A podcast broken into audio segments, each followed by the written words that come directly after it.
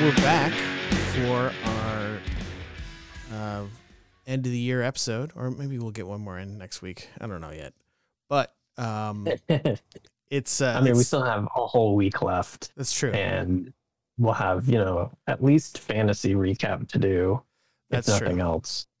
Yeah, we're in the middle of of much gnashing of teeth right now, so we'll get back to you on that.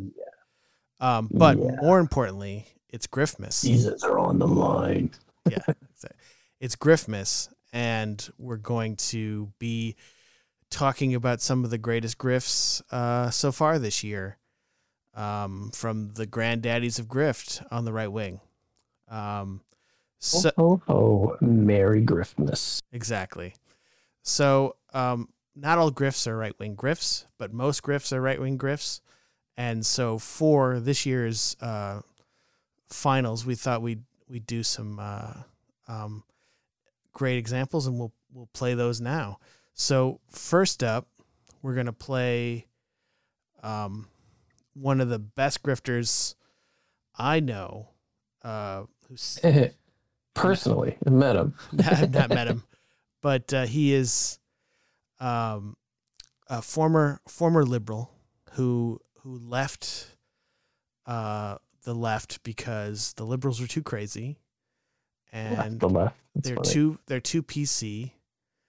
And he was he deemed for many years he deemed himself the last liberal, and then I think this year or last year he finally joined the Blaze TV, which is Glenn Beck's network, and uh, it's none other than Dave Rubin, who, uh, when it comes to grifters, is one of the most unintelligent grifters out there. He's incredibly stupid, and it's funny to watch because everybody that, you know, all the grifters on his side still think he's incredibly stupid. And we'll just we're just gonna play two clips of Dave Rubin. Um, both from uh, Dave Rubin Clips, who apparently has been blocked from Twitter, which is a travesty. He should be reinstated immediately. He's the only way we can get these Dave Rubin clips because we're not going to pay uh, money at the Blaze or subscribe to Dave Rubin's channel. So Yeah, we don't we don't want to give him the view count at all. We, that's that's a very important thing that we should set up at the beginning of this is that we do not condone or endorse these people. Uh, this is strictly for entertainment No. purposes. parody and mockery. Yeah, of course. So uh, this clip from Dave Rubin Clips is called "Dave Rubin takes bootlicking to another level." I have not watched this. I think neither is Kyle, so we're gonna play it. I It's with uh, it's actually with Scott Baio. He's interviewing Oh, Scott wow. Baio, and uh, here we go. We're gonna play it now. But I'll tell you one other thing about it, which was that Trump and Melania, they love each other. They they are actually in love. Several times he referred to her as honey, and he put his hand across the table and put his hand on her when he was speaking to her, and, and he had me. Re- he said he said honey. You could just tell, right? He said, honey, what do you think about this? And then he had me tell her what I had said about Bloomberg, and she actually thought it was interesting. But like, if they weren't in love, when he put his No, can hand on her, language is very. yeah, so I don't know what it is. You know, you see those videos of them publicly and she kind of pulls away, or I don't know if they were like playing some weird game for the media on that. And he's very soft Calm to the way he speaks. He's, Yes, humble. very thoughtful, deliberate. The guy could have literally done anything he wanted to do for the rest of his life. And I wish I had woken up to this earlier even than I did, because it wasn't until I never said I was supporting Trump, uh, really until September. He somehow is the last line between us and complete totalitarian lunacy. And Yeah. yet, Oh Unless I'm nuts, that's pretty much where we are. And Trump looks at me. He's sitting. He looks up and he goes, uh, goes ah, "Do I recognize you? I recognize you." And I said, "Oh well, I'm on uh, I'm on Tucker a lot." He goes, "Oh, that must be it." Then he turns to David, my husband. He goes, "He goes, who are you?" David goes, "Well, I'm his husband." He goes, "Husband." He goes, you know what your only problem is? Your problem is you guys are too handsome. You guys are just too handsome. That's your problem. Then he goes, Melania. He goes, honey, honey, can you believe it? These guys are gay. Can you believe it? He goes, Yeah. Also, uh, Dave Rubin is gay and has a, a gay husband. He he likes to uh, remind us of that uh, repeatedly. Yeah. But- It's like it's. I mean, it's basically like his. It's like his. God, it's, it's like um. It's almost kind of like his. He's Candace Owens sort of thing, where it's like, well, obviously, you know, he can't be, uh, homophobe because he is gay. You know, like- Mhm. Exactly. He can definitely be a transphobe. But um, here we go with our second clip because uh, a lot of grifters who uh, live in LA, you know, i.e., Ben Shapiro and some of the other ones, have been moving to Texas. Um, and Dave Rubin, for some reason, has chosen not to go with them to Texas. He likes staying in California. He just bought a, a multi million dollar home in California. So I suppose that has something to do with it. Um, but uh, here's a clip of him um, calling for revolution against Gavin Newsom. Uh, oh god, and the this is gonna be lockdowns. uh, I love I love people hating Gavin Newsom because I, I think he's kind of not good either. But like uh, it's just funny how they hate him. Here we go. Uh, I also have this. The Constitution, people. I, I am ready to roll. Like I'm ready for the revolution. I really am. Like if this is what these motherfuckers are gonna do, like I'm I'm here for it. Like I am not going to be your bitch. Lord, give me the strength. Um, this is this is absolute insanity, guys. watch V for Vendetta tonight. You know what? Maybe we'll do a RubinReport.com movie night. We've done a couple of these. Maybe we'll just get a hundred, couple hundred people or something in on on a big Zoom chat. Um, because you need to watch V for Vendetta, and I think we're getting to the point where uh, we're going to have to start doing some crazy shit because these these people are horrible and they want us locked in our houses forever. And I, the reason I mentioned V for Vendetta, it's very much about this sort of overreaching government thing. But one of the things that V says is that uh, people should not fear their government. Government should fear their people. And we're, we're just about there, guys. We're, we're just about there. Uh, but before we get to all that, let's talk about Glint Pay, guys. I've been telling you guys about Glint Pay, and if you don't know, the world is in a very precarious spot. One of the things that's lasted for a long time, that people have cared about for a long time, well, that's gold. Uh, I Well, that is that is a quintessential, and you know, Dave Rubin clips is great, and uh, I'm sure that's a selective edit. But uh, one thing that grifters always do is they always have, at least right wing grifters. I'm sorry, they always have a pitch for gold um, in any broadcast they do, because of course Gold or like um precious yeah, metals. or like or like supplements. Yeah. But number one, they always have a gold company because, of course, the Federal Reserve is going to bankrupt us, and we need to have, uh, you need to have some of your income in, uh, entrusted in in solid Precious metal. gold. gold. You know, That is that is so great. I love how like quickly he transitioned right into like the grift. Well, of course, uh, and there are many. I also like that it's called glint. Like it, I I almost wish that it was called grift. Like exactly. just go right with it. Just fucking call it what it is. That's that was pretty good. I uh I mean he's well, I mean uh, when was when did he record that? Is is that 2020? Oh yeah, this is all 2020. Yeah, because Oh my god. he's talking about the lockdowns. Yeah. So it's probably at least the fall. Um, because you know, I just it's you know it's like I, I- think I, I think I don't know if I mentioned this to you before, um, where I kind of had like this weird, like, epiphany sort of thing about like COVID and how, you know, like when when 9/11 happened, there was like three thousand people died in like one day, right? mhm. and the country like rallied together like you know it wasn't 100% but it was very largely everyone kind of came together. We were very like easily motivated to like do something about it. Um but now with like covid we're losing like 3000 people a day for the past couple of weeks. And people still are just like i don't want to wear a mask. It's just the flu, i won't get the vaccine. And it's like and it, it kind of blew my mind thinking about it because I was like, oh, it's it's it's not because it's faceless because it's not a human that they can point to and blame. They can't Yeah, unify a- behind it, and I'm like, it just it just didn't it. shows Yeah. how hateful and like racist these people are. That of course, in in order for them to have a villain, they can't just be mad at coronavirus and rally behind doing the right thing. They have to be like, oh, it's the Democratic governors fucking it up. and China. Yeah, exactly. in China, yeah. Uh, all right, so we're gonna move into our second clip, uh, which is uh, you know one of the the all time um, top grifters on YouTube, Prager U, run by Dennis Prager. Um, This is brand, I mean, they are brand new to the to the grift game.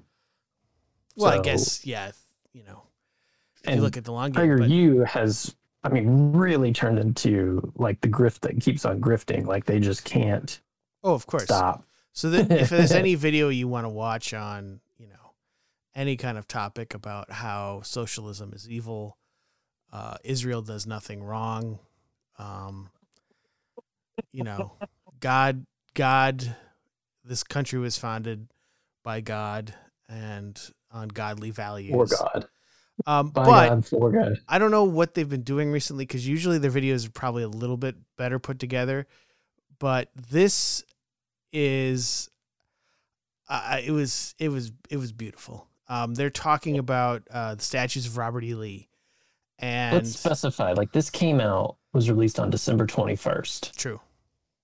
So, you know, what's what's really funny is like, I don't think anyone has, you know, like the statues were torn down four months ago, and they're still like they're just now getting these videos out. Yeah, they're they are a little behind the times, I guess. But here, let's just let's let's play it because it's uh, it's two minutes, but it's it's just pure gold. Here we go. Two minutes of gold. Who was Robert E. Lee?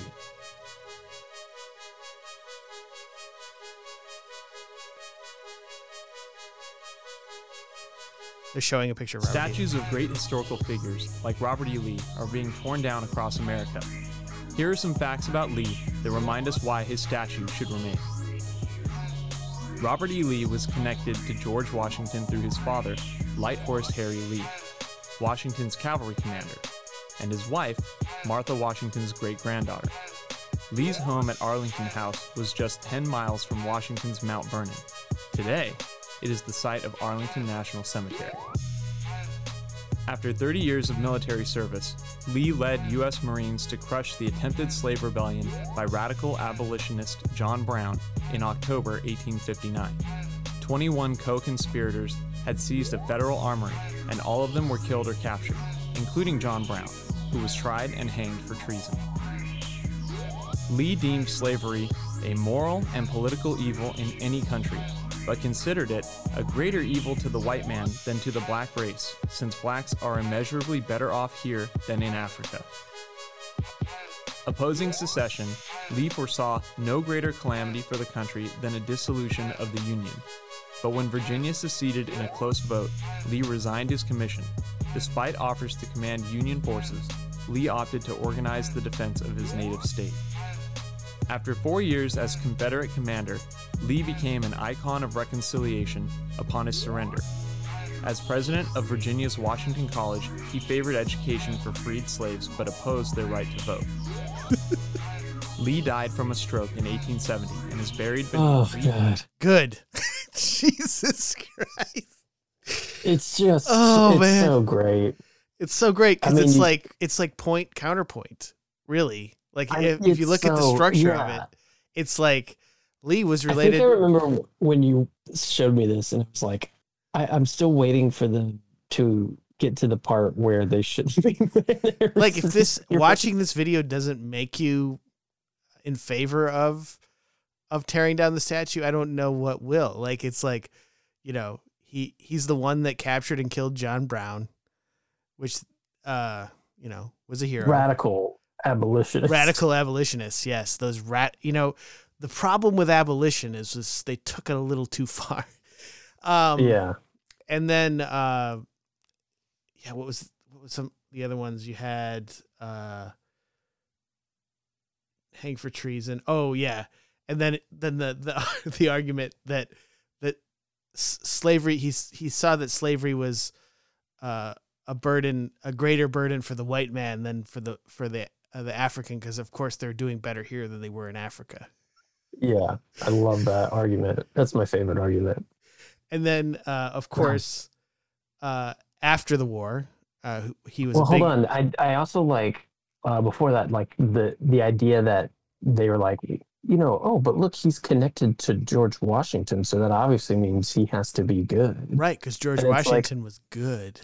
Yeah, but at the same time, it's like, well, yeah, all these fucking southern landowners that are on And to my under- my understanding, George Washington was just the richest guy around. So then, you know, that had an army or led the army. So they're like, oh, we'll just uh, make him president. Yeah, even- pretty much. Yeah. They wanted to make him king, and he was like, nah, bruh. Yeah. Um, And but like, yeah, and people always skip the stuff about like, oh no, his his teeth weren't made of wood; they were made of like rhinoceros horn and slaves' teeth. yeah, so- exactly. Yeah, no, Uh, it's not. It's not really a, a selling point. Oh God. And I love I love the the end though where it says uh, you know, he was at the end of the end of the war, he he supported reconciliation. I'm like, of course he fucking did, because otherwise he would have fucking been executed. like just like Yeah, right. literally think about that. Like, oh yeah, I think reconciliation's a good idea. Like, oh no, instead we should should hang the traitors for breaking Yeah. from the states, which would totally be in their right to do, like he did to John Brown, you know? Jesus Christ. Right? Yeah. Um And, And then, that- and then uh, he's like, yeah, he supported ed- education for the freed slaves, but, not, the right, to, vote. Yeah, exactly. Jesus. so good. Yeah. I think I'm kind of upset that you skipped the end where it's like where they detail how his horse was buried next to him. Oh, I forgot about let me play that. Sorry. Here we go. So he died of a stroke. Good riddance. And then here we go. In 1870 and is buried beneath Lee Chapel in what's now Washington and Lee University. His legendary warhorse Traveler rests in a plot nearby. Did did he fuck that horse? No. I feel like he fucked that horse. I think he fucked that horse. I mean, he had to fuck that horse. Yeah, he might have. We I don't I'm know. I'm we just don't know. Like there's no way to know.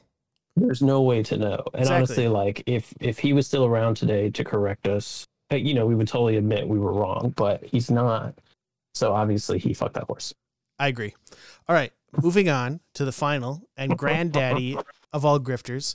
If you're if you're talking about right wing grift on the internet, you wouldn't be talking about anything if you weren't talking about Ben Shapiro, who is Oh yeah, he's he is the man. of- He is the as the New York Times uh, dubbed him the cool kid philosopher. Um, oh God. I know it's terrible. Um, but anyway, uh, earlier this year, uh, Cardi B and Megan Thee Stallion uh, released uh, their single uh, "WAP," aka Oh God, that's right. "Wet Ass Pussy," and Oh, so uh, it of course was beholden on the grifters to uh, to point out how fucking marbles. exactly. How immoral such such trash this sexualized uh, uh, song was, and so he thought that he should read it out loud um, on his show, uh, re- referring to it as, of course, he wouldn't say pussy on the air, so he would say wet ass p word, and uh, there have been some great remixes of this to the beat because he actually says it and then it goes to the beat of the song. So uh, this is this is iMarkkeyz edit, which I'm a big fan of his remixes. But here we go. Oh yeah, he's he's top top dog. I mean, Yeah. 2020 has given us a lot of shitty things, but one thing it has given us is iMarkkeyz. Yes, I agree. So here here we go. Here's some of the lyrics. You ready? I'm Marquis. Horses in this house. There's some whores in this house. There's some whores in this house. There's some whores in this house. I said certified freak. Seven days a week. Wet ass P word. Make that pull out game weak. Yeah. Yeah. Yeah, yeah, yeah, yeah, you effing with some wet ass P word. Bring a bucket and a mop for this wet ass P word. Give me everything you've got for this wet ass P word. Beat it up and catch a charge. Extra large and extra hard. Put this P word right in your face. Wipe your nose like a credit card. Hop on top I want to ride. I do a kegel while it's inside. Spit in my mouth, look in my eyes. This P word is wet. I'm taking a dive.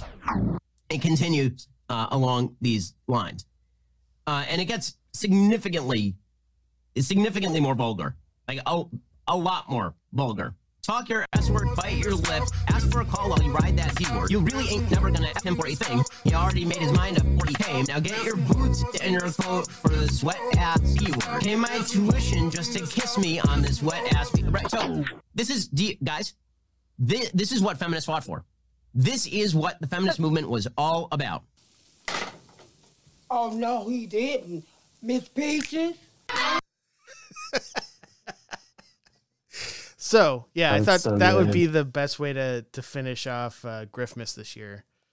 Would be that um, that clip of Ben Shapiro uh, reading the lyrics of uh, of wet ass Wet ass p word.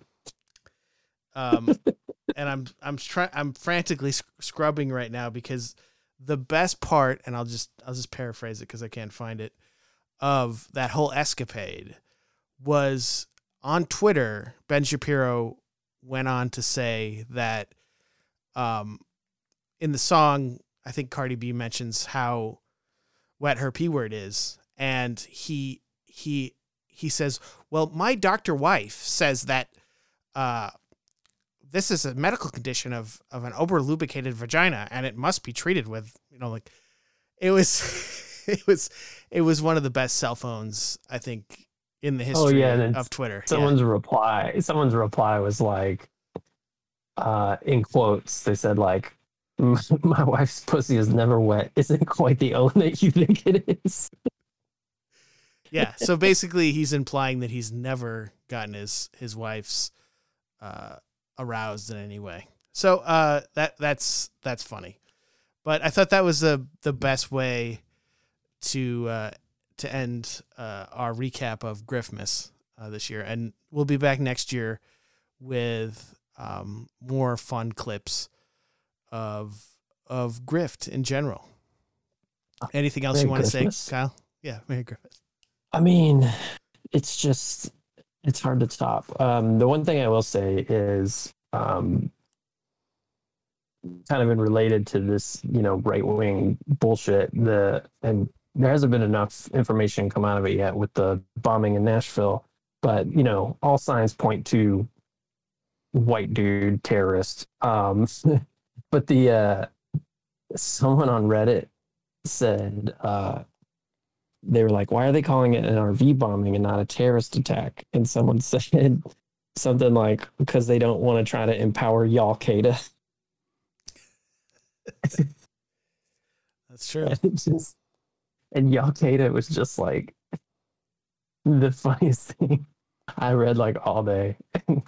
And maybe it was because I was still drunk from the six bottles of champagne I drank yesterday, but like, it really, really made me so happy to see that. All right. Well, moving on. Let's talk about uh, Christmas. Uh, Christmas at the movies this year, which was at home. was at home, which you know uh, I kind of respect. At first, I was like, "Oh, that's cool that Warner Brothers is releasing Wonder Woman eighty four on digital as well as theaters because they know like a lot of people want to watch it. It is a thing to draw people to HBO Max, but you know they don't want to be. I was like, "Oh, it's totally because they're they're trying to do the right thing and not get people to go out of the house." Um, and then after seeing the movie, I realized it's because the movie sucks. Yeah, it it definitely felt it definitely felt weird watching it at home. I have a 75 inch television. I have a good sound system, All right, Uh, bragger. but it just didn't feel like I was at the movies. Like the sound was weird. Like I, we had to turn it Yeah.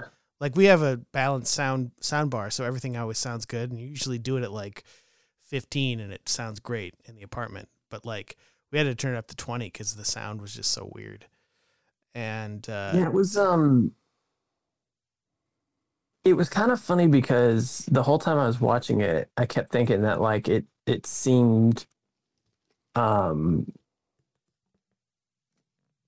it, it seemed like it, it was made like under COVID, you know, with like you know, like things just weren't like it was like, oh well, like it seems like this this was made in like six months during the shutdown, you know. But I know that yeah, it but I wasn't. think Like, I think that's that's the thing too about this movie is that we haven't collectively as a society seen a superhero movie since I don't know when was the last one that came out. Was there one that came out last fall? I don't remember what you know. What was the last Marvel movie that came out, which was in the summer, was Spider Man after Endgame. yeah, I think Spider Man was the last one. and one. there wasn't a DC movie last year. No, uh Shazam, wasn't there? I thought that was. I feel like that was maybe it was last year. I feel like it was like it was around Aquaman, which is the year before. I think it came out in 2018, but don't quote me on that. 2019. It came out in 2019. Maybe, maybe I don't. I don't remember. Yeah, I'm, mean, I'm looking at it right here. It came out in 2019. When did Aquaman come out? I have, I have the Googles. Did Aquaman come out in 2019? Aquaman was 2018. Okay. Uh, yeah, I I will say uh, this movie was fine. Uh, Aquaman is a far superior film to this movie. I'll say that. Definitely more enjoyable for sure. Aquaman is a Uh, masterpiece, but we don't need to get into that right now. Uh, we're just talking about Wonder Woman.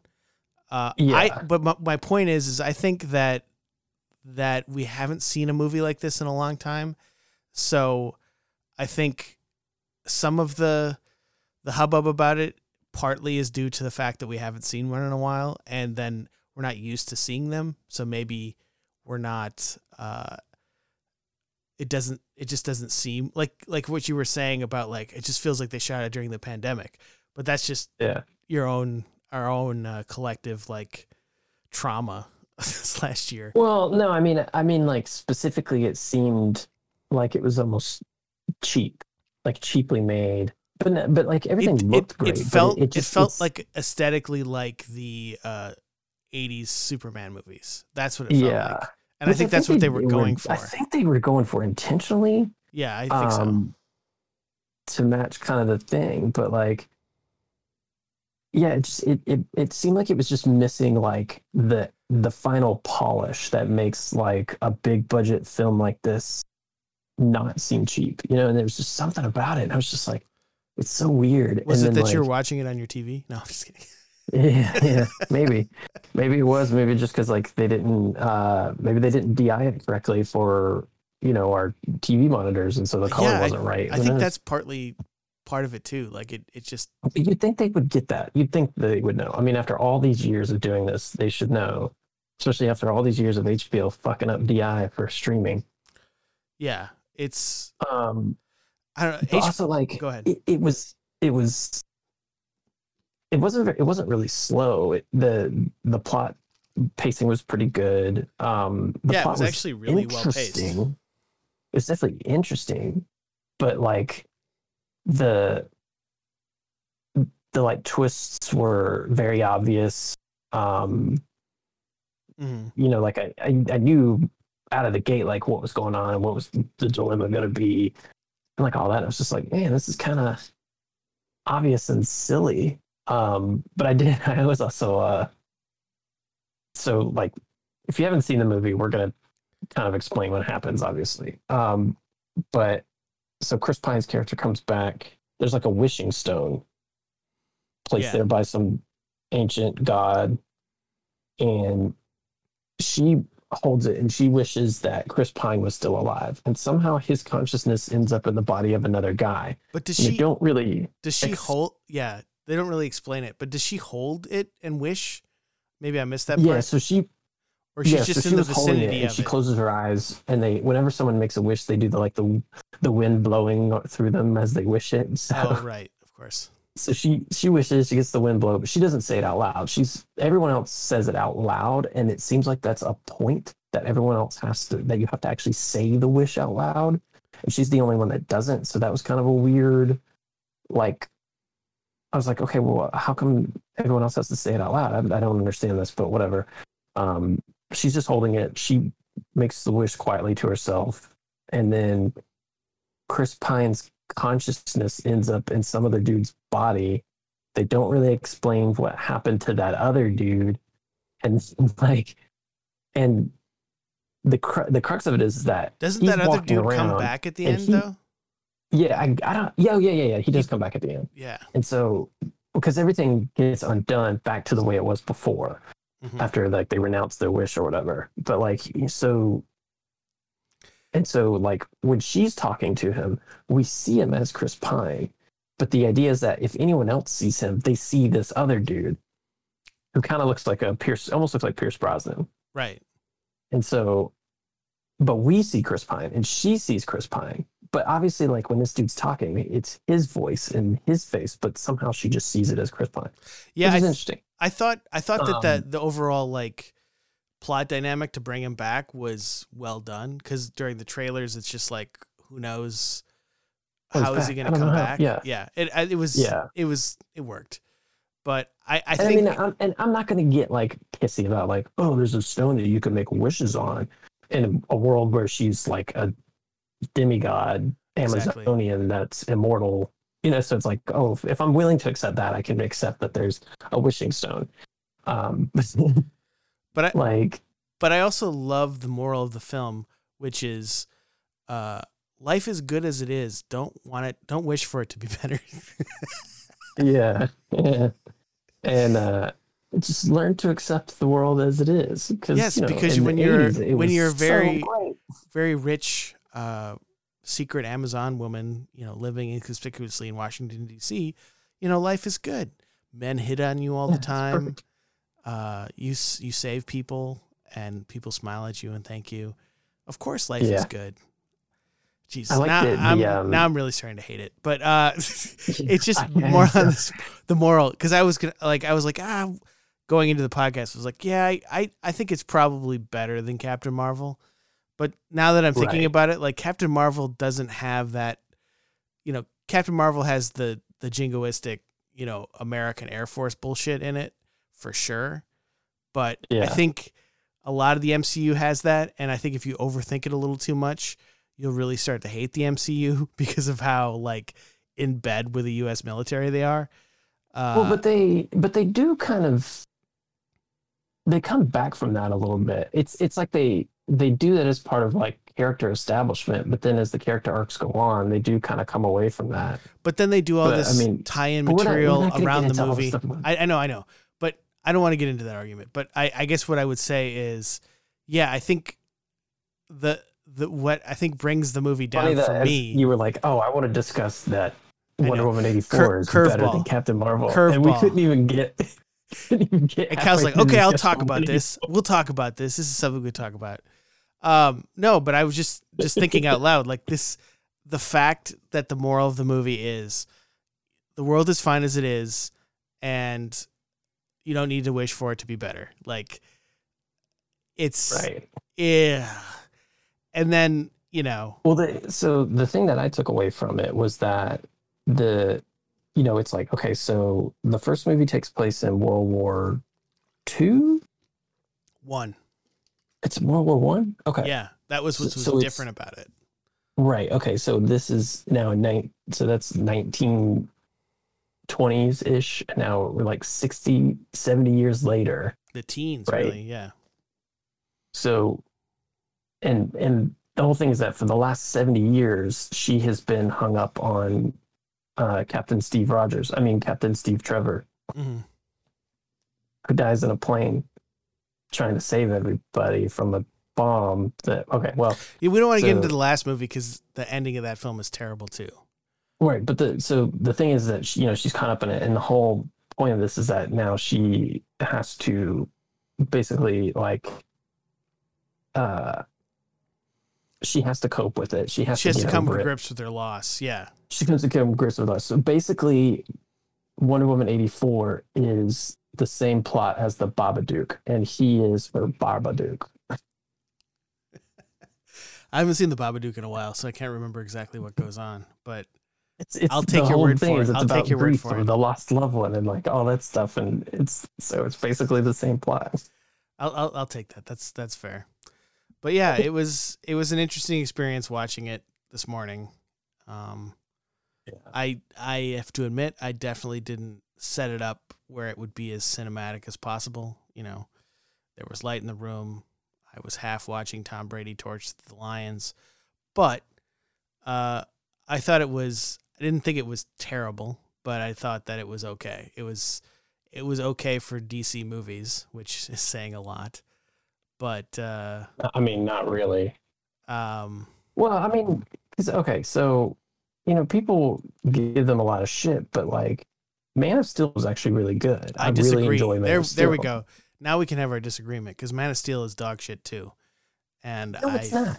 it's the only terrible. complaint that you're gonna have is that there's all the destruction and everything, but like at the same time, no, I'm not going to have that. Dis, the- dis, dis, go ahead. in the Avengers, they destroy so much, uh, pretty much the same amount of New York, and no one bats an eye. But oh no, well, Superman, That's, oh, Yeah, but it's, like it's stupid. It's but it was an stupid alien. argument. It's but it was an alien invasion. No, I'm just kidding. Um, but so is this. it was one guy. Uh, and then the whole the whole guy contrived thing where it's like Superman. the whole it totally undermines Superman as a character where it's he is he at the end he has to choose to kill Zod because it's the only thing he can do, which is clearly not the only thing he can do. like he could he could divert Right. the beam, he could do all kinds of things. It's it's not like it's not like Yoda in, in Revenge of the Sith where he's just like I can't keep fighting this guy because he doesn't want to he loves the fight more than I do. It's not even that. It's just it's just Zack Snyder being an edge lord and thinking that Superman killing somebody is is interesting or profound, which it's not. And then then on top of it, like the the entire Pa Kent story is just yeah, completely terrible. And it's just like, no, you can't save anyone. You have to protect your identity, which is not what Pa Kent would do. And I'm not even a really a Superman fan, but I think it's partly just because there hasn't been a very good uh, Superman portrayal in a movie. Like, from what I understand, like he's he's supposed to be he's he's an you know he's just a regular guy that grew up in America, and he happens to be Superman. And so even that that whole thing is like he's an alien and so on and so forth. Like, yes, but like he grew up here. It's not like he came here and now is saving Earth. He grew up here. He's, you know, it's it's just as part of his as much of his identity as as being Kal El. Like I don't like, and they always seem to miss that. And you know, it was just there was just so many misfires and that like just I like Zod. I thought that was interesting, but like then the whole the whole point where he's on a boat and you're like, oh, this is interesting. Superman's doing something different. Uh, this is cool. This could be fun. And then it's all of a sudden there's a giant flaming oil rig off to the right of the frame, and then I got off the boat, got off the roller coaster on that movie, and I never got back on. It was just, um, it was just not good, and I didn't. I need to watch. I think we've had a discussion about watching it again, and I do need to watch it again. But Yeah, From I my think memory it of definitely it- holds up better. But at the same time, like you, it, it's it's it's a dilemma to judge a movie based on other works, you know. And so it's it's like other works as in sequels or as in uh, other As- as Superman in- movies. other forms of that story. So it's like you know this. Yes, Superman is a certain way, but it's like okay, but this just isn't that Superman. You know, Well, like this I- is Superman being told this way. I'm And sure, you're not wrong. I'm That fine no, with this is I'm not fine the way. Superman should be. I'm fine with another version of Superman or something different. Um, like that Tim Burton Superman movie seems seemed like it was going to be pretty cool, but I I'm all for doing something different and new, but when it's just like oh we're just going to make it dark and gritty, and Superman is sake of dark gonna and gritty. Yeah. yeah. and Superman and like I just don't give Zack Snyder any credit whatsoever. 300 was a good movie for what it was. It, it delivered on what Yeah. the trailer said it was going to Well, be. Yeah, I mean, everything everything else else he's- Watchmen are really good movies I don't- because he didn't I've- create I can get those to Watchmen stories. in he a just second. copied the comic book. And and yes, I agree that uh, Watchmen is a very well shot film, but I think one thing that somebody uh, brought up to me recently about Watchmen, which has kind of changed my opinion on it, is that what the Watchmen comic was doing when it showed violence, it just showed it like it was any other uh, thing on. You know, it didn't have all this like crazy paneling and glorification. It was just violence. And that's exact like Zack Snyder did exactly what the comic book was, and then he added all these flourishes and violence uh, to the violence and made it look really cool, which was not the point of the comic book, and not what they were trying to get across. And I think it under Yeah. it all it does is he he shows you the the the the edifice and it's all there and it all looks the same but it has none of the like meaning The and, heart or the and heart of message, it it's not even there it's like a it's like a shell and um i do need to watch the director's cut but i don't think it's going to change my mind based on like just the fact that these um you know they're just they're they're just fighting like they you know a normal superhero movie was because it looks cool because that's all Zack Snyder thinks about. Um, and that Batman raping somebody would be cool because that's what I would do, or Batman getting raped in prison is something that I would enjoy. Geez, it's just I don't know. I just I don't know why he still gets. And then we we're gonna have to put up with this whole bullshit with uh the Justice The Snyder Snyder's Cut. cut. Oh God. I'm actually really excited for that. Oh, I'm excited just- to, to hate it too, but I just Yeah. I just don't think that Zack Snyder has done anything good other than 300. I have not seen Dawn of the Dead. It might be fun, but I did like Dawn of the Dead actually. I'm sure it's fine. I, keep, I always I always forget that's his, but it's it's it's good. But at the same time, like um, George Romero himself has said that if you ever have a zombie movie where zombies are running, that person is an idiot. So and they, they run in that. Dawn of the Dead, right? at the very beginning, they start off running. Yeah. Oh, okay. But it's it's Is an it- interesting concept that he does, and it is intentional that it's like, well, they're they're like just freshly dead, so they're still Oh, I see. They're still a little bit more mobile. But as the movie progresses, like they get they they stop running after like a few hours, you know, like Oh. i- i- within like the first act of the movie, they're not running anymore, and they do progressively make their makeup get worse and worse and worse, which I thought was kind of interesting. They're not they don't just start off right out of the gate looking like Oh, well, that's, totally that's of decrepit. They, that's- they that's cool. Decompose as it goes along. So they did some cool choices in that. Um, but again, it is pretty much like almost a shot for shot remake with some edge lord stuff thrown in. So it's exactly what you're talking about. oh, okay. We'll have to watch it at some It's- point. It's Um, enjoyable though. Um, I've never seen uh, the 28 days series or 28 weeks or whatever. Do they run in that movie or no? Or are they just regular zombies? Uh, or is that a virus? The one with or it's all a virus? name? The British one, right? Yeah. Yeah, it's the Danny Boyle movies, I think. And that one guy. Yeah, I can't remember. yeah, I, I don't remember. Um, but anyway, enough of uh, Zack Snyder. Um, he always has to pollute our conversations, but um, yeah, I think this Wonder Woman movie, like I just, I would, I'm a little uh, apprehensive about this Star Wars movie that's coming out now, helmed by Patty Patty Jenkins Jenkins. But I'm sure it'll be fine. I'm not. It's Star Yeah. Wars. I give it way more leniency than I do any other property. Like any I other. do have to say, um, if you do rewatch Wonder Woman 84 again, for any reason, pay close attention to how much posing she does. It's actually really hilarious.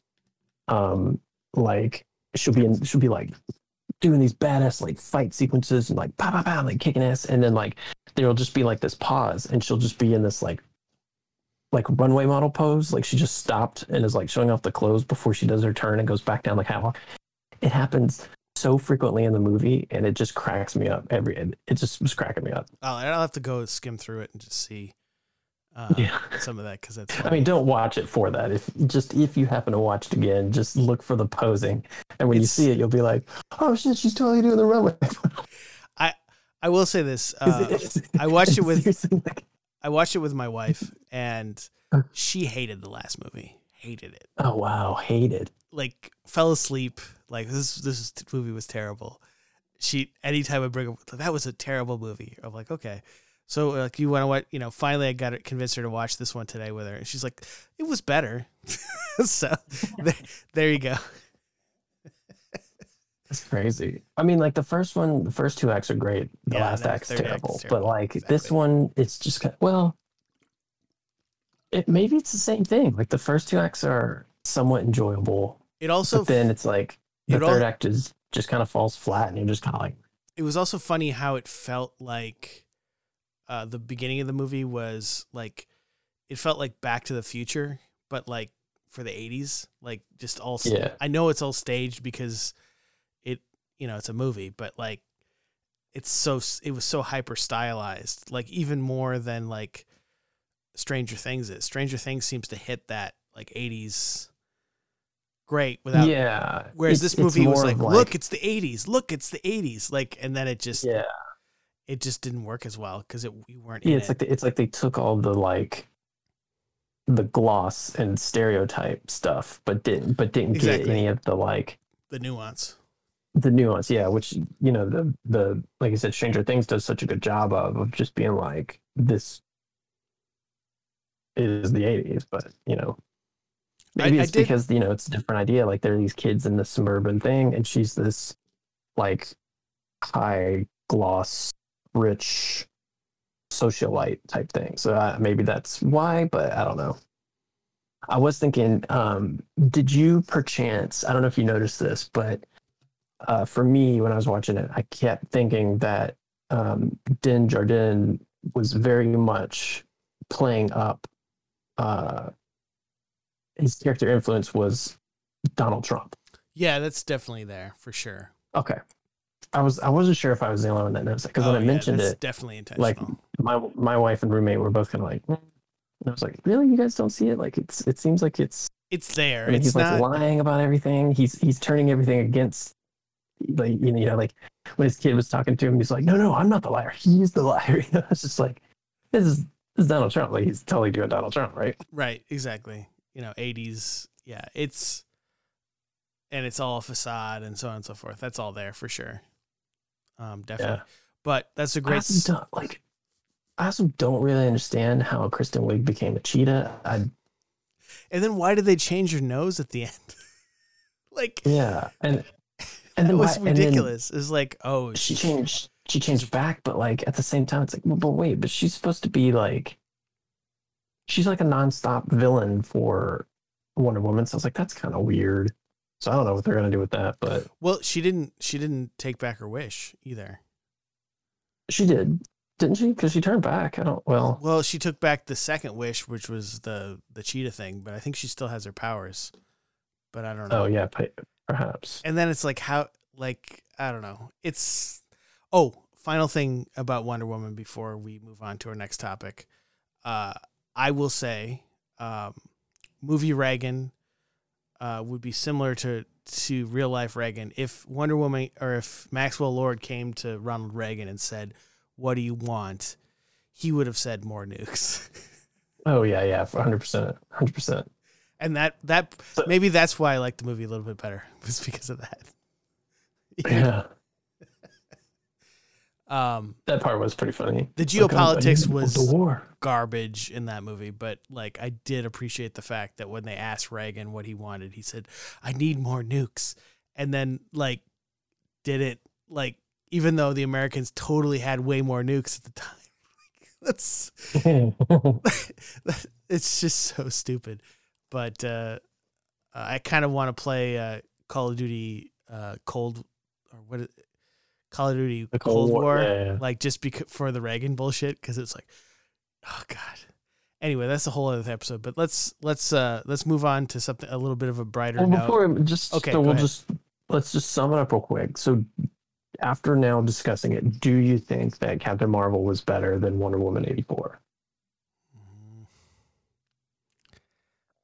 I don't know. Like I don't think they're I think they're just average superhero movies. Like I don't see them as like I guess no, you're right. Captain Marvel is slightly better, but in the grand Okay. scheme of things, like I they're neither one of them are they're don't not Godfather. think- I get it. I don't think they're that much. One isn't that much worse than the other. Like one is kind of vague in my mind right now. I'm thinking of that whole showdown at the the crash site, and I think yeah, I think Captain Marvel two will be better, but yeah. um, and It- I'm it- excited it is about weird, that. and it, it's the and problem she with was great. like Captain she Marvel. was great in the Infinity War and Endgame, or and just Endgame. Yeah. Well, so and that's what I was gonna say is like, and that's what's what's tough about a character like her is that she is so powerful that you have to come up with these I mean they don't have to, they just do it because there's like this specific like rule of movie writing that things have to be a certain way and it's like well they're too strong so we have to like nerf them so that you know they can't just win the day right out of the gate you know and they and when they do it most of the time it's it's not it's it's pretty bad and obvious. Like the my number one beef with this is like the hulk versus thanos and like thanos you know the hulk and him fighting and then thanos fights back and he kind of beats shit of him and then hulk just like keywords out like and then like it's and i'm like wait why why did why is the Hulk having an existential crisis because he lost to Thanos? It's like that's not the Hulk's MO. The Hulk's MO is that if you punch him harder than he punches you, you're just gonna piss him off and he's gonna punch harder. Right, but time. but again, So- that Hulk is like- changing and different after Ragnarok No, and so I- on and so forth. So I mean, I know, but at the same time, like they they they specifically nerfed him so that he couldn't get in the way of the other things that needed to happen for the plot to continue. Same thing with Vision. Vision is overpowered as fuck, so they immediately stab him in the chest with a thing that loses his power, and it's like, oh, okay, that's a thing, you know. So it's like, no, I fuck. I th- I think those are I think those are fair criticisms of the film, but I don't. I think the film still holds up where it doesn't distract you so much that it ruins No, the no, of no. the movie. of course not. I'm just saying that they they have to do that with characters like that, and, And with those and those Captain Marvel in in her movie, they did it in such an interesting way of being it was like this controlling thing, and of course there was oh the inhibitor the, trip chip, chip or whatever. yeah, and the correlation between that and like you know men telling women to stay in their place and that That's whole thing. true. So it was That was better. it was very well executed. Um, and then, of course, in the other movies, they do something similar, but basically just being like, "Oh, well, she's just not here." so, Well, that's what the fine. comics the like- comics do that all the time too. So I I don't oh yeah, yeah. I don't mind that as much. But yeah, you're right. That the whole gaslighting element of, or is that even gaslighting? I don't know. People overuse the term I mean, gaslighting now, It- it's well, it's not gaslighting because gaslighting is you. making someone insane by continuing to lie to them. Like, Well, sort of. It's like you lie to them and then you convince them that you didn't lie to them. So you tell them one thing and then you convince them that you didn't do that thing. So that you just be like, "No, I didn't do that," but like you did do that. But you didn't. No, I didn't do that. So right where it drives them into kind of yeah. Um, but it's it's like a it's a brainwash controlling right, exactly. thing. Um, but you know, I'm I'm really excited that hopefully we'll get um, uh, crazy Captain Marvel and get a rogue with the correct superpowers. Yeah, that could be fun. Um, Now that Marvel has X Men back and they've got Captain Marvel, they can have Rogue interact with Captain Marvel, and she can get the powers, and she can have everything could be correct there. And as long well, as she's got we, the we southern know what accent, we know what Kyle wants. Um, so, uh, yeah, I agree. But let's move on to um, the definite uh, great part of last week, which was the best part of 2020. yeah, which was the finale of the Mandalorian. Um, how do how do we want to go sir. into this? Uh, Well, major spoiler alerts if you haven't seen it. yeah, just watch know, it. Yeah, Just watch it, pause, watch, come back. We'll wait. yeah, yeah. Pause Okay, it. so yeah. now that you've watched it, Yep. um, we we kind of had an idea that there was going to be something big in this episode, and Yeah. we had had speculations, obviously, about it. You know, we were like, "Oh, Boba Fett might die." Well, there was Uh, there was all whatever, this whatever. there was all this like all these leaks that came out leading up to the season where you know Boba Fett was leaked, uh, Yeah, um, Timothy. Olyphant was leaked, Ahsoka Tano was leaked, and Sid Bo-Katan. Yeah, Bo-Katan was leaked as well. Yeah, you're right. Yeah. Um, and we got to this point where we get to see we get to episode six, and everybody's there, and you're like, yeah. uh, what what's going to happen? Yeah, and so like so it, it's this obvious sort of thing where you're like, well, if this is the stuff that they let get out, what are they keeping secret? right. And was that stuff leaked out just to deflect from the other stuff? I yeah, I mean, look, it's it's Disney, and like leaks don't happen. They they those were released on purpose. So that's also kind of part of the thing where it's like, well, if these were the things that were released, what is it that wasn't? And so that's when we kind of, you know, we were like, okay, well, maybe Boba Fett dies. Spoiler alert, he don't. yeah, Uh, that was may- wrong. They're making a new show. maybe and then it's like oh and then we're like oh well uh, grogu goes to the stone and he sits there and he force projects out or whatever. Mhm. and so we're like okay well then we know some jedi's going to come pick him up. We know it's not going to be ahsoka because she already said she was the one that told him to go do that. Yep. it's like okay well it could be ezra from rebels. Rebels, but nobody knows who And he is. But yeah. and then plus based on not to get so specific into rebels but we don't know where this is in the timeline based on the epilogue of rebels and so on and so forth so Yeah, so we It- don't know what he's doing. Uh, you know, he could he have, they could have already he could have already come back. He could have died somewhere. We don't we don't know. a clue. There's no telling what's happening. Right. Um, and then, but at the same time, it's like okay, we've got well we've got Bo Katan, we've got the Dark Saber, we've got Ahsoka Tano. Like we have a lot of these rebels connections kind of weeding their way through. So it's like, oh, that, that could be a fun little twist that it could add in there. Is that the Jedi that comes and picks him up is going to be Ezra, and then now now we'll have Ezra's story continued or something. But- um, but in the back but in funny, the back of our mind the whole time go ahead Well, because well, so the back of my mind the whole time, I'm thinking, and, and maybe they they did it like this on purpose in a sort of way because there's always been a separation between the like TV shows and the main stories. You know, they, they've always kind of kept them separate, and they they did that with Marvel as well. Whereas like Agents of Shield wasn't really connected to the Avengers. They they did little things here and there, but that was more on the Agents of Shield people trying to just piece in bits and pieces of the movies Well, to that's- try to make it congeal. that's definitely marvel for sure but i think yeah, what was been so rewarding about this season of the Mandalorian is that it has done a lot of like we've always been told, at least in Star Wars, that the the expanded universe was going to be wiped away and it was all going to be new canon. And Mhm. everybody always forgets the second part where they said we're going to take stuff from the old canon and tell new stories like Marvel does. Um, yeah, we're gonna integrate it in and some some bits and pieces. But the idea was the books, the TV shows, and the movies were all on the same canon. There wasn't a level of canon like there, you know, levels of legitimacy like there were before. And Yeah. what was amazing about this season was you actually had the confirmation of a book character, which was, yeah, I assume Chuck Wendig made him up in his book series Aftermath. And uh, Which are you talking about, Thrawn?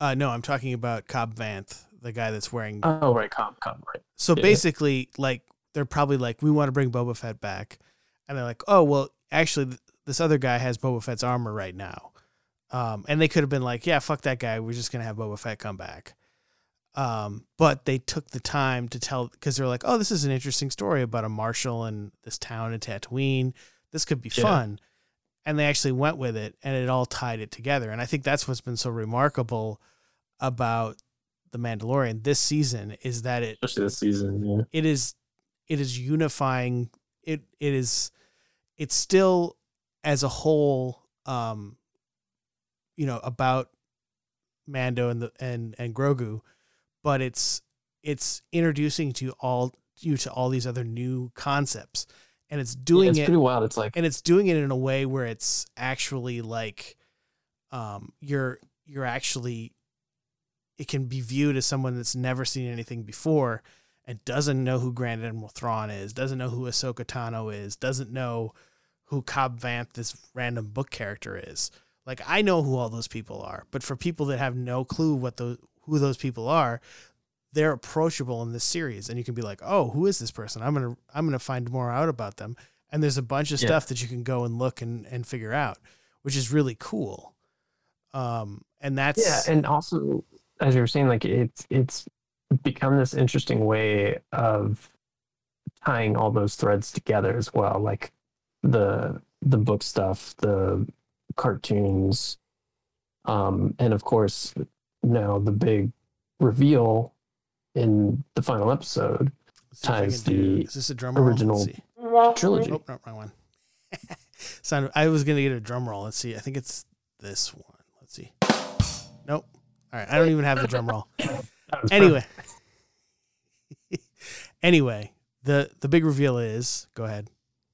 the big reveal is that um this unknown Well, maybe we should- shows up and Maybe we the should. day. Yeah, maybe we should set it up. So, they're they they go to Gideon's ship, um, and t- to rescue the baby Grogu, and um, They pretty much they they've stopped. they wreck ship. They got Gideon. they launch you know mando is able to launch all the dark troopers into space and they get to the ship with gideon and grogu and they're all and then They're on the, the- bridge on the bridge of course the ship and the dark troopers come back and they come back because he just shot him out into space. It's yep and they're they're going to kill but ev- they're going to kill everyone They're at the and door. They're banging down the door. right Boom. boom boom boom and then something comes on the scopes and they look at the it's like it's an x-wing and you're like Single it, X-wing. it can't be. It can't be.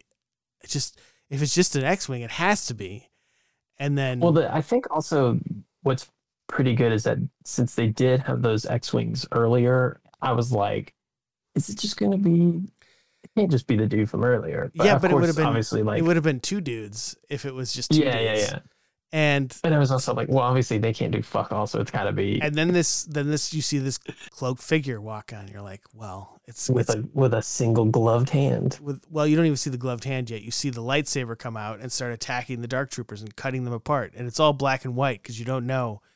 And then they had the reveal shot where the cloaked figure walks forward with a green lightsaber, and you're like, "Holy fucking shit! This is Luke Skywalker uh, coming to save the day." And then he proceeds to cut down all of the dark troopers. It's like 25 of them, and gets to the I mean, he just comes through just tearing ass. Like it's Right. pretty dope. it's it's great. It's probably the best. It's it's what we've always wanted to see Luke Skywalker in his prime. He comes up. So go ahead. my analogy, of course, is going to be that it's like at the end of Rogue One when Sure. we finally get to see Darth Vader just being the the badass that we've been told that he was the whole time. We finally get to see him be Exactly. that badass, and we basically get that with this. And there was direct. They obviously mirrored that when they filmed this to For look sure. like that, but But it also, but also, what was really great about it was it wasn't stormtroopers, because I think if it was stormtroopers, it would be different, and I wouldn't, I would have more of an issue with it. Whereas it's Right. dark troopers, they're robots. They're robots. it so doesn't matter and and so that's that still fits with luke's whole story about you know telling you know about rejecting violence and so on and so forth which is the the reason he wins in return of the jedi everybody forgets that all the time um Yeah. but uh and he shows up and uh takes the, takes Grogu away with him uh with Grogu's permission. And The real touching sequence between Grogu and but what I what I what I loved about it was that it still focused on Din and Grogu at the end. It wasn't and you know as much as it a DH uh deep fake or whatever they did for Luke Skywalker like what was great about it is they they tried to cut around it as much as possible. So you'd see Grogu and you'd see you know Luke's body but you wouldn't see his face you know all these different Yeah. things but it wasn't about Luke at that point it was about Grogu and it was about Mando and it was about their connection which I think as much as the show brings in all the time of all these new things it's still at its heart about Din and, and Grogu. And I think that's what's that's what's so great about the show. At least it was. Now it's going to be about Din being the leader of the Mandalorians. Right, which is what something I've always been wanting the show to be about. So uh, that'll be Which, as soon as the dark saber showed up in the first season, I was like, "Oh, he's going to end up with the dark saber and be like the king of the Mandalorians." Yeah, I think- I think so. and and this show has never been something that has been like will throw you for a curveball. It's always very uh, intentional and predictable, but I don't think that that's a bad thing. And Right. I, I think it's Well, well, I wouldn't executed even enough. necessarily say that. I mean, because Well, the Luke thing you know, is, is unexpected, yeah, for sure. yeah, But it's I mean, also honestly like if we hadn't been told that Ahsoka Tano was going to be there at some point, you know, like it it would have thrown us for a loop. oh yeah, So there were there, there are things, you know, um, Fennec being back was a surprise. hmm And, but what I love so much about the Luke Skywalker uh, rescue and appearance was they wrote a situation where no one else could show up to save the day other than Luke Skywalker. And I think that was really well written and really well executed because that like it wasn't it wasn't like oh we'll just have Luke Skywalker show up. It was like no they're going to be killed and the only person you can have show up at the end is a Jedi and the only Jedi that's really around at this time is Luke and why not Oh, why then not it be Luke? yeah. and Ahsoka had already kind of reject. She could have been the one, I guess, but um, I think it doesn't like. I know a lot of people. Some people are complaining that you know it makes it all about the Skywalker side. Like, no, it doesn't. It's just Luke is a character in the story. It's Deus Ex, you know, Skywalker. It's not Yeah, he just he dipped in. he is not like it wasn't he is not a main character in the show and the show still made it a point to to make it about Din and Grogu the whole time. It wasn't about Luke Skywalker and I thought that was really well done. Like Yeah. he was in the story because he was needed in the story, not because he oh, we, it'd be cool if we had Luke Skywalker in the story. It was like no, there was no other way for them to survive other than Luke Skywalker to show up and to totally blow their minds, which is exactly how people would view Jedi if, you know, they're just random people in the universe. And uh, I think it's funny they never ask for Luke's name, which is hilarious. But um, Yeah. I feel like I mean that's a good point. Would they but would they know? Like they would have to know who he yeah, they is. probably would have known. I think once they would, and once he left, they would have, Cara Dune or someone would have said, "Oh, that's that's Luke Skywalker." Um, I love the I love the meme. I think it's I don't know what it's with Elliot Page and uh, some other guy, and they're driving apart from each other, and it's like Boba Fett jumping into hyperspace and Luke coming out of hyperspace and just looking at each other. like definitely Boba Fett couldn't be in that scene because that would have that would have been completely you know completely different. The old the whole reason Awkward. the whole reason Boba Fett fell into the Sarlacc was because of Luke Skywalker. Well, and Han Solo, but more Han Solo than anything. But um, it's combination. I'd give it to them both. give it a bo- yeah. I guess he slashed his jetpack, and then uh, yeah. Um, but it was, you know, I guess you know, Bo Katan's sister was in love with uh, Luke's uh, mentor, which is interesting. Um, but yeah, they would they would know who Luke's. But I think what I also love about it is that Luke Skywalker stays the myth and the legend, and that what all the scene does is it it pushes up that whole mystique, which is paid off in the Last Jedi, where Luke is the whole point of Force Awakens. They're trying to find Luke because he's the legend. He will save them from this calamity because he's Yeah. the the man, the myth, the legend, and you know his hubris is what undermines him in the end. Where he, you know, he's like, "Well, I am. I can do it," and he finally gets to a point where he's like, "No, I've," you know, he loses all faith in that, and not until the end of the movie where he he comes back and saves the day, faces down the whole first order with a laser sword, like that's exactly what he does. And I don't I don't think that this is in any way a rejection of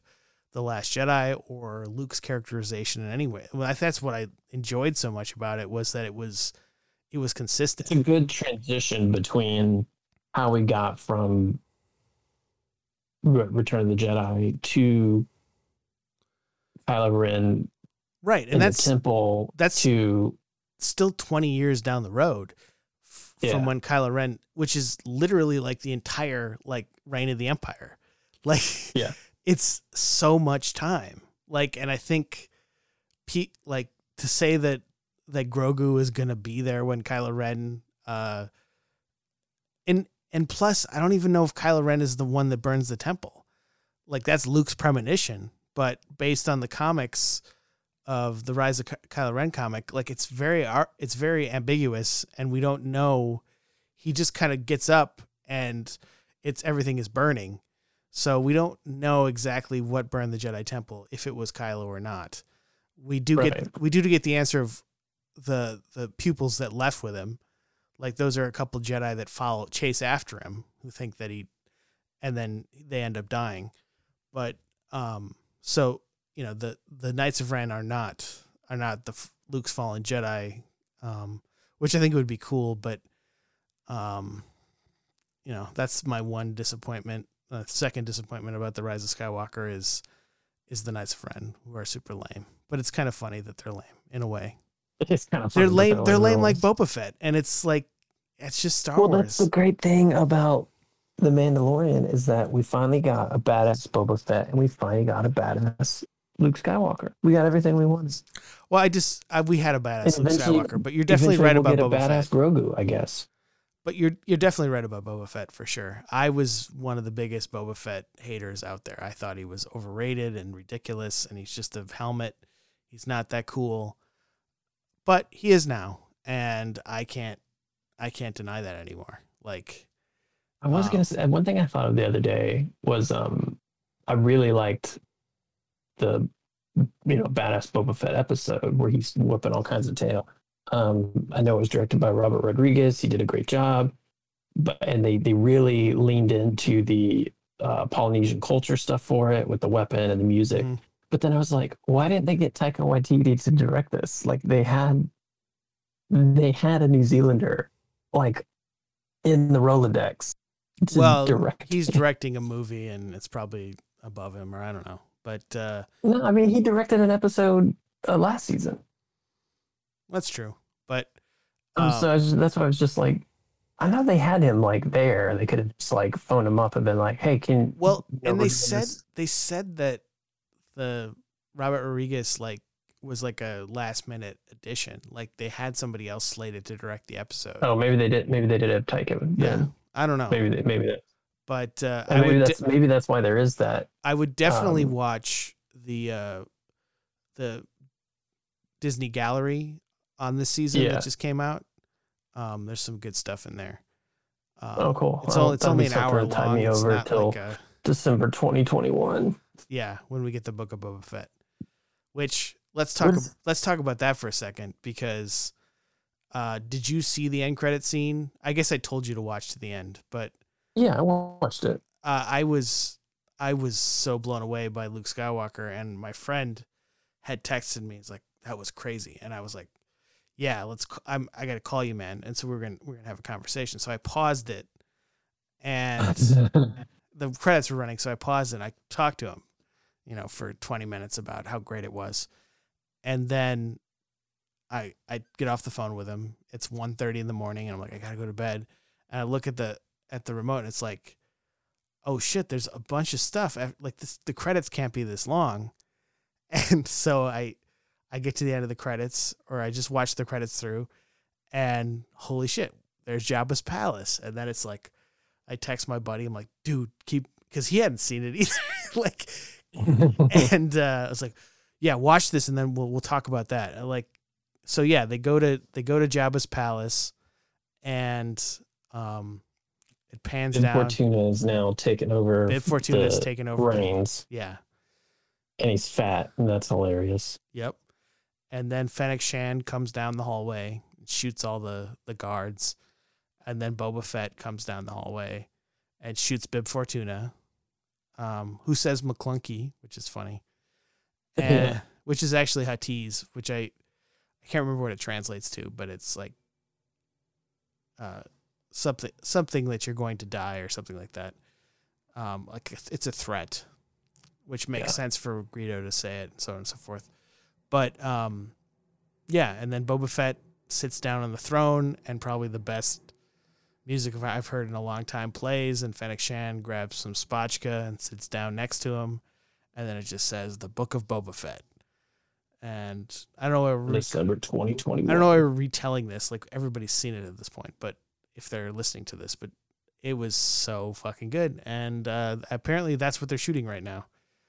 I thought it was going to be a prequel awesome. series, but about Boba Fett in the desert. But uh, I hope we get. I mean, it might still. I hope we get flashbacks to Boba Fett, like at least dealing with that five, two to five years of him being in isolation. Like, why didn't Yeah. he go after Cobb Vanth when he knew he had the armor? Like, How did why- he get? How did he lose the armor in the first place? How did he get out of the Sarlacc? right? I mean, I did he? like, Did he? Let's do like a whole episode of him did he- just chilling in the Sarlacc, just sitting there being like, right? "Fucking Did he? Han Solo, motherfucking Han There's Solo, so many good s- blind, fucking Han." There's there's so many good storytelling uh and i think if boba fett can come to a reckoning with his failures i think that is going to be very that could be very interesting about like what he you know how embarrassed he was like what his whole like mystique was totally ruined that day when a blind Han Solo knocked him into the Sarlacc pit. Um but it's it, it you know, and I, I would just I would just watch a, sh- a Boba Fett show with him and the the cloak and the gaffy stick. Like I wouldn't have to see him in the armor. Yeah. But retroactively thinking of you know, in in hindsight, thinking about this whole uh the new paint job on the on the armor, it's kind of smart to um actually differentiate the Boba Fett before and then the Boba Fett after he gets the armor back because then it then you can tell which Boba Fett it is in a way if you wanted to go into flashbacks or anything like that. Yeah. But I don't know. I'm I'm super excited about it. I hope it's I hope it's a a good time. Um I don't know. It seems like it will be. I mean, we got Temuera Morrison, we got Ming Na Wen. What's not to like? No, it's going to be great.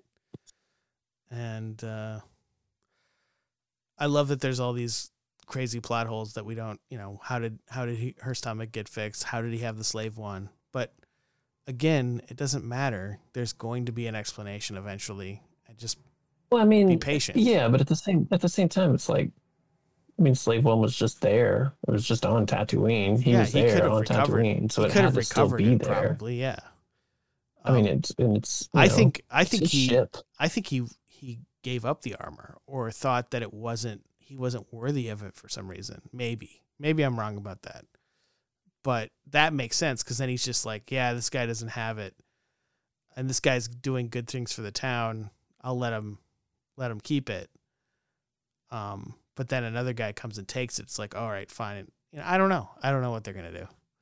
But Yeah, it's it is interesting. I mean, I, I feel like, you know, the it, Cobb Vanth says he got it off of Jawas, so, you know, I'm totally guessing there could be a thing where like or he climbs Boba out and passes out and the Jawas take it off of him. they That just steal it. Yeah, because Yeah. you know they That do that work. shit. So, Oh, of course they do that shit.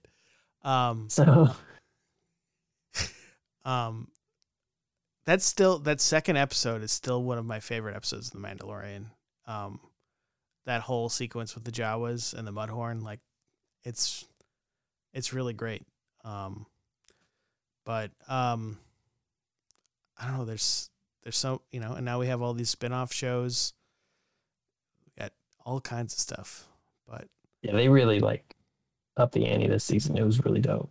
Yeah. I'm probably gonna wait like a month or so and then go back and like rewatch it through, like binge through the whole thing in sequence. Yeah, I need to do the same. Um, I st- when I think about it, I still love that first episode. Like it's just so well done, and I don't This season, this season. yeah, Um, I you know I think this last episode was great, but I wouldn't say it's my favorite.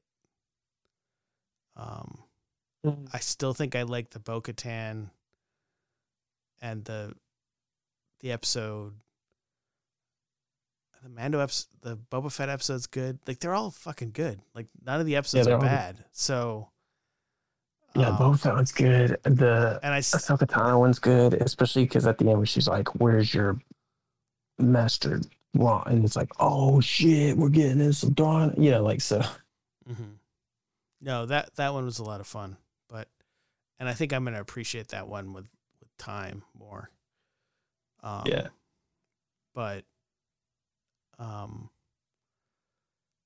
yeah i just i just love how luke skywalker was brought into the story and it totally made sense on a storytelling level because there's there's only you know that's the only reason to bring one of the big three into a story is for a purpose you can't just do it willy-nilly because then it would co-opt the entire story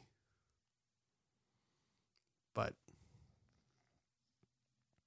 Yeah, that's true. Because you know, it's like he's he's connected to it, but not connected to it. So it's like he he can just come and dip in and dip out of the story, and not take over. You know, no absolutely which, which you know, like I said, like now I'm hoping there's a in the Ahsoka moves, the Ahsoka show, we get a moment of that too, where he dips in with her yeah we need and they can have uh, maybe even to, it doesn't even have to be in the first season so you know just at some point he dips in they have a moment where they can talk about anakin you know Yeah. and as like the line that i said where he can be like he died in my arms a jedi and you know she will be able to let that shit go Yeah, because she's be still to- she's still holding like Wonder on Woman certain 84. Yeah, she'll be able to let her grief go right, exactly. All right, well, I think I think that about does it for this week. I hope you have a good rest of your holiday, and uh, you know enjoyed our first um, annual Griftmas celebration. And we'll be back next week, probably to talk about how terrible this country is and uh, how everything's going to shit. Um, yeah, Hope- hope- like an end of the year summary which will be kind of fun Yeah, which yeah, uh, coronavirus. Um, well, anyway, this is this is uh, ninety percent gonna be talking about coronavirus. of course. Uh, I'm Sam, I'm Kyle, and, and, this could be better.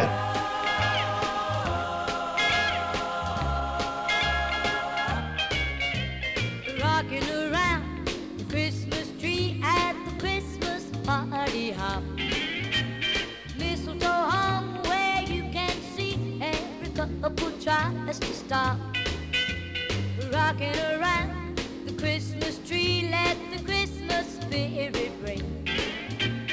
Later we'll have some pumpkin pie and we'll do some caroling. You will get a sentimental feeling when you hear voices singing, let's be jolly. With of rocking around the Christmas tree. Have a happy holiday everyone.